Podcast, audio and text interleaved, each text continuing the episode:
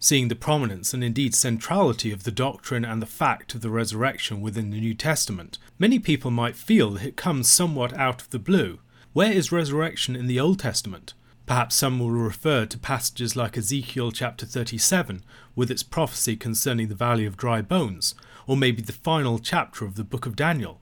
Nevertheless, such arguments can seem fairly slight, and perhaps even more so under closer examination.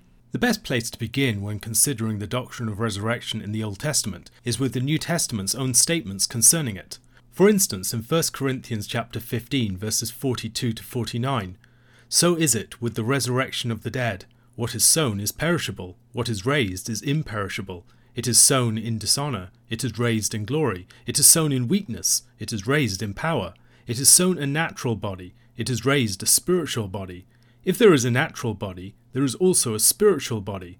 Thus it is written The first man Adam became a living being, the last Adam became a life giving spirit. But it is not the spiritual that is first, but the natural, and then the spiritual. The first man was from the earth a man of dust, the second man is from heaven. As was the man of dust, so also are those who are of the dust. And as is the man of heaven, so also are those who are of heaven. Just as we have borne the image of the man of dust, we shall also bear the image of the man of heaven. Along similar lines, in John chapter 12, verse 24, Jesus says, Truly, truly, I say to you, unless a grain of wheat falls into the earth and dies, it remains alone, but if it dies, it bears much fruit. An important thing to notice about both of these passages is that within them death seems to feature less as a state that exists on account of evil and sin within the world than it does as a necessary phase of transition. You must die to the old if you're going to be raised to something new and greater. We see something similar in 2 Corinthians chapter 5 verses 1 to 4. For we know that if the tent that is our earthly home is destroyed, we have a building from God, a house not made with hands, eternal in the heavens for in this tent we groan, longing to put on our heavenly dwelling, if indeed by putting it on we may not be found naked. For while we are still in this tent, we groan, being burdened, not that we would be unclothed, but that we might be further clothed, so that what is mortal may be swallowed up by life. Within this statement, death is a necessary divesting of our mortal bodies, so that we might enjoy greater, more glorious bodies. So, what might this teach us about the doctrine of resurrection in the Old Testament? The most important thing is that it suggests that death need not be considered as a necessarily bad thing. Death can be good if it's a form of death to an old state to rise again to something more glorious. Following from this, there is the possibility of a doctrine of resurrection apart from sin and prior to the fall. For instance, in Genesis chapter 2, Adam is placed into a death like sleep, during this sleep, flesh and bone is taken from his side and fashioned into a woman who is brought to him, and the two can become one flesh. What takes place is a sort of death to an old state and a rising again to a more glorious state. Adam, when he has one made from his side who stands over against him, is a new sort of person. In the original creation, there are all sorts of indications that the creation is not yet complete, it's not yet attained to its full state of glory. It's good, but it's not perfect or mature. The Lord establishes the creation, but there is a lot of work yet to be done. In Paul's reading in 1 Corinthians chapter 15, there is a movement from the first man to the second man, from the man of earth to the man of heaven. Man was created in the image of God, and man's destiny is to be caught up in the one who is the image of God, transformed into his likeness. And this transformation is so complete that it requires a sort of death and resurrection, a divesting of the old flesh, and a taking on of a new glorified form. The problem is that after the fall, death is not a passage to something more glorious. Death is a divesting of the flesh without any more glorious body to assume. In Genesis chapters 2 and 3, there is a parallel between the womb and the tomb, between the earth and the woman. This is something that we see elsewhere in biblical poetry. Job says, Naked I came from my mother's womb, naked will I return there. In Psalm 139, the psalmist describes himself as knit together in the lowest parts of the earth. In Proverbs chapter 30, verses 15 and 16, we read, Three things are never satisfied, four never say enough Sheol, the barren womb, the land never satisfied with water, and the fire that never says enough. Sheol, the grave, is like a barren womb. One of the first inklings of the doctrine of resurrection that we have in the Old Testament is the Lord's opening of barren wombs. He opens the barren wombs of women. One day he will open the barren womb of the earth. In Hebrews chapter 11 verses 11 and 12, the writer says, By faith Sarah herself received power to conceive, even when she was past the age, since she considered him faithful who had promised. Therefore from one man, and him as good as dead, were born descendants as many as the stars of heaven, and as many as the innumerable grains of sand by the seashore. The Lord does not merely open the womb of Sarah in the book of Genesis, he also opens the womb of Rebekah, of Rachel, and then in the book of 1 Samuel, the womb of Hannah. Hannah, recognizing the significance of this, says in her song in 1 Samuel chapter 2 verse 6, "The Lord kills and brings to life; he brings down to Sheol and raises up." Within the opening of her barren womb, she sees hints of resurrection. Hints of resurrection in the context of birth can also be seen in the book of Ruth. Ruth is a book that begins in the shadow of death, with great famine, and then with the deaths of Elimelech, Mahlon, and Chilion, and then also the mourning of Naomi. The book, however, ends with joy and new life, new life that looks forward to the raising up of David as the one who will be the king over the people. The connection of the theme of resurrection with the raising up of the promised seed is another strong one in Scripture. Again, the author of Hebrews sees this in Hebrews chapter 11, verses 17 to 19. By faith, Abraham, when he was tested, offered up Isaac, and he who had received the promises was in the act of offering up his only son, of whom it was said, Through Isaac shall your offspring be named. He considered that God was able even to raise him from the dead, from which, figuratively speaking, he did receive him back.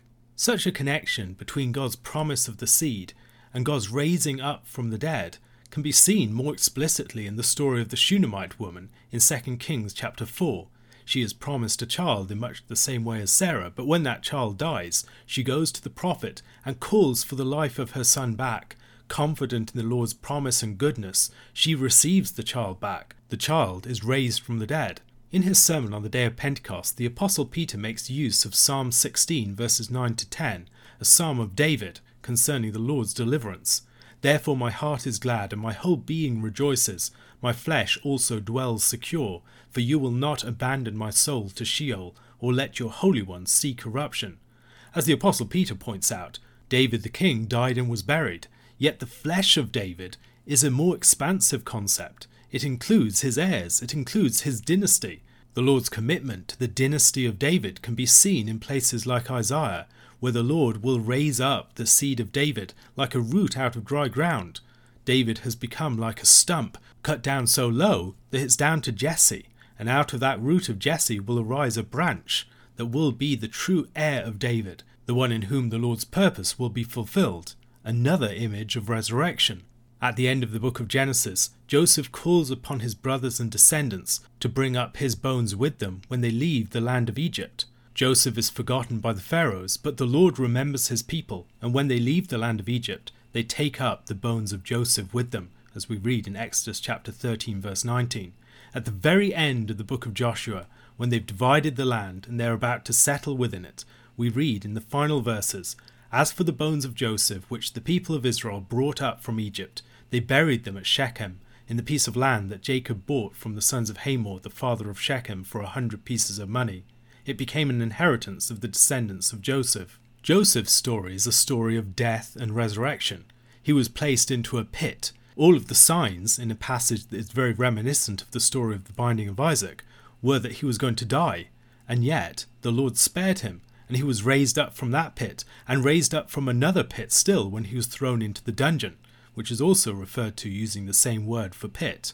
When he finally reveals himself to his brothers, they can barely believe that he's alive. And when his father receives the news, his father's heart, which has gone down to Sheol in mourning for his loved son, is revived, and Jacob himself receives a sort of new life. The story of the Exodus from Egypt is a story of raising up from the grave. It's also a birth narrative, Israel like a groaning woman struggling to be delivered, and the Lord hearing and remembering his people and bringing them forth, through the bloody doors of the Passover, through the separated waters of the Red Sea and the narrow passage, and through to new life and existence as a new nation on the other side.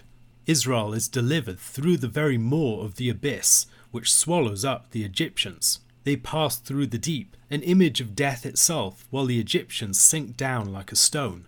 The story of return from exile is another resurrection narrative, Such return can be referred to in things like the vision of the Valley of Dry Bones in the book of Ezekiel in chapter 37. Then there are statements about the return of the people and their reviving from the grave of exile in places like Isaiah chapter 26, verse 19, which gives the image of resurrection very powerfully. Your dead shall live, their bodies shall rise. You who dwell in the dust, awake and sing for joy, for your dew is a dew of light, and the earth will give birth to the dead. The prophet Jonah is cast into the deep, into the abyss itself, but there he is swallowed up by a big fish, and later vomited out on the third day. Jesus refers to this as a symbol of his resurrection, and we also see in the context that it's a symbol of exile and return.